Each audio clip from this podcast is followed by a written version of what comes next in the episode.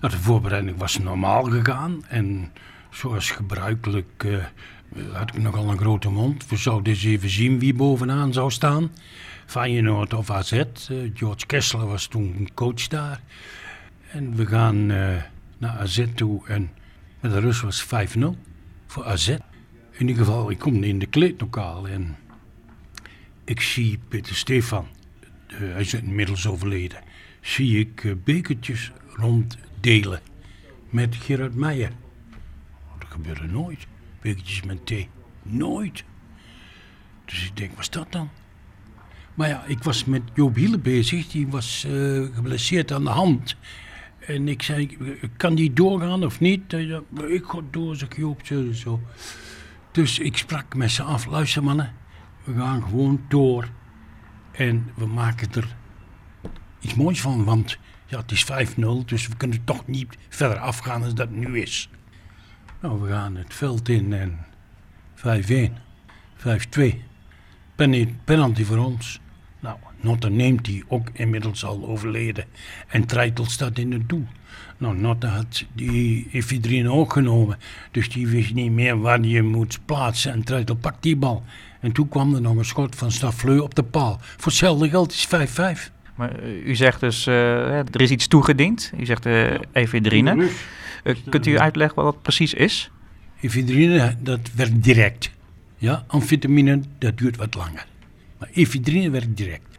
En het geeft zo'n eh, impuls van de bloedsomloop naar het hart. Dat is ongelooflijk. Je kunt, je kunt harder lopen als, eh, en langer volhouden als de tegenstander. Maar is het dan niet achteraf misschien heel makkelijk gezegd, maar misschien een beetje dom om dat dan pas in de rust te doen? En, en waarom niet dan vooraf voor de wedstrijd al? Ja, eh, eh, eh, ze wisten niet dat 5-0 met de rust zou staan. Want dan voor de duidelijkheid, AZ had toen een sterk team. Ze werden toen een kampioen, hè? Oei, oei, oei, werden kampioen. Hadden een geweldig team. Jan Peters, eh Christian Kist. Oh, die andere team. Maar we kwamen wel terug. Het had effect. Ja, natuurlijk. Efedrine kan je niet aan iedereen geven. Een opvlieger persoon mag misschien een half druppeltje hebben. Nou ja, dokter was helemaal niet, dus die twee die hadden dat bekonkeld. Hoe kwam ik daar nu achter? Ik word s'nachts om twee uur gebeld door Karel Bouwens. Trainer, eh, zat er wat in die thee? Ik zeg niet dat ik weet. Maar praat met niemand. Ja, ik ben in de discotheek neergevallen en met een... Was hij dat die met een ziekenwagen naar het ziekenhuis gebracht was? Wat? Ik zeg, Karel, mondje dicht. Morgen in de kleine kuipje, daar zullen we erover praten. Ik zal dat aankaarten met Meijer en Pieter Stefan. Ik heb de telefoon nog niet neergelegd, Budding. Dus eh, meerdere spelers belden dat ze Belde dus... mij en vroegen mij, wat zat er in die thee? Want ik heb de hele nacht niet kunnen slapen. Maar is het ook niet ehm, vreemd dat... Want Peter Stefan, die u net noemde... Dat was volgens mij de technisch manager, toch? Ja. Ja. Is het niet vreemd dat zo'n iemand dan ook de kleedkamer binnenkomt? Of was dat gewoon normaal in die tijd? Nee, nee, nee, nee, nee, nee. Dat vond ik ook al vreemd dat hij de kle- kle- kleedkamer binnenkwam. Maar die gaf opdracht aan mij om het te doen. Ja, want ja, het was 5-0. En als het zo doorging, dan gingen we met 8-9-0 van het veld af. Dus die dachten, laten we iets doen. Nou, dat is juist tegen de draad in om dat te doen. Want stel nou voor, ik was verantwoordelijk. Stel nou voor dat ik het niet kon verkroppen 5-0. En we gaan naar huis en ik zeg in de bus, morgen vroeg allemaal trainen. Zal ik jullie laten zien hoe je moet lopen. En ik had me daar een training gegeven van het welste. En dan waren me er twee neergevallen en met een ziekenwagen naar het ziekenhuis toe. Dan was ik de kwaaie man geweest, want dan was ik de slechte trainer geweest. En dan was het over mijn kop gegaan. En daarom heb ik tegen Peter Stefan en Geert Meijer gezegd. Naar het kleine kuipje en uitleggen die gasten. En dan zal ik zorgen dat in de groep blijft. Nou, dat is gebeurd. Alleen Pieter Stefan die was kwaad. Die zei, jij gaat mij toch niet vertellen wat ik moet doen? Ik zei, nee. Zei, van, dat doe ik niet. Maar ik had de kwaaie hond kunnen zijn als ik een straftraining had, had verkondigd en erop gevlogen was. En eh, eh, 1500 meter eh, onder druk had gezet. Zei, dan was, wa- waren er een paar neergevallen. Ja. Dus eh, nou, dat is in het Kuipje allemaal uitgesproken. En daar hebben we gezegd, het is gebeurd. Mondje dicht, gebeurt niet meer. Af uit.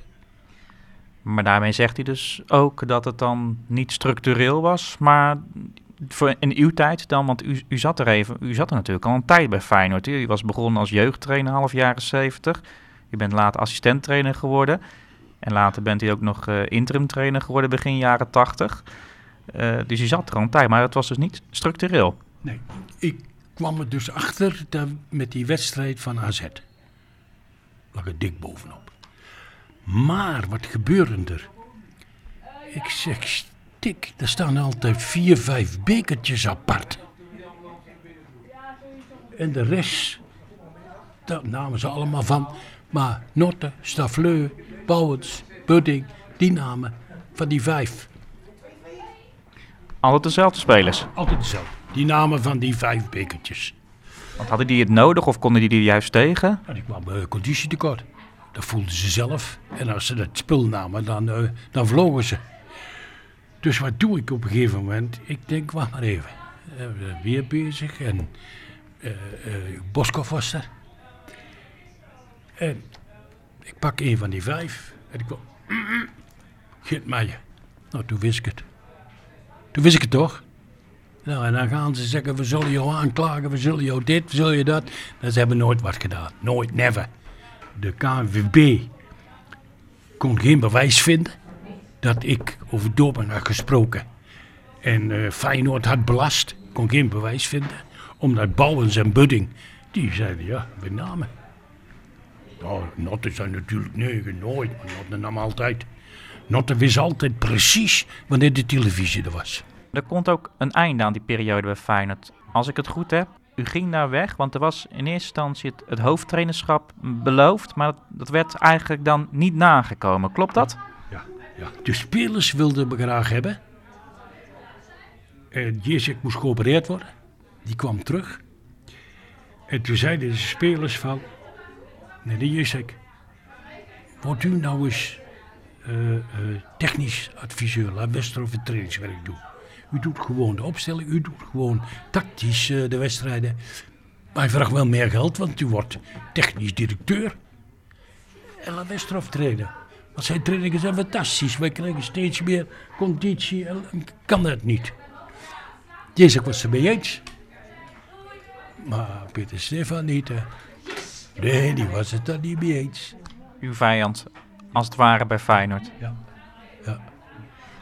En dan enkele jaren later, dus de, de bekentenis in de interview. ja, bij Feyenoord is er destijds dus tegen AZ doping gebruikt. Zat er ook nog iets van rancune in of helemaal niet? Ik wou eigenlijk eh schone, schone boel maken. En, ik wou eigenlijk iemand eh, even de, les lezen. Nou, die heeft het ook duidelijk begrepen. Want eh, bij, bij het proces bij de KNVB stond hij te schreeuwen en te schuilen en weet ik van wat. Want dan heeft u het nu over Peter Stefan, toch? Ja, ja dat is de grootste boosdoener geweest. Peter Stefan heb ik altijd eh, zeven jaar lang ruzie mee gehad. En die man was vierkant tegen mij, want eh, hij vond dat Jezus mij niet genoeg de, de kop indrukte en weet ik veel wat. Nou, ik was één met Jezus. Hij was als een vader voor mij. En Jezus liet me vrij. Maar op het moment dat hij dus dan in 1985 zegt in een interview... er werd gebruikt bij Feyenoord in die wedstrijd tegen AZ... eigenlijk betekent dat ook voor u, u ja, toch een soort sport- sportieve zelfmoord in Nederland, toch? Achteraf gekeken had ik het gewoon niet moeten doen. Had ik er niet over moeten praten. Want wat gebeurde er toen? Want ik moest weg uit Nederland. Want er was geen club meer die mij wilde.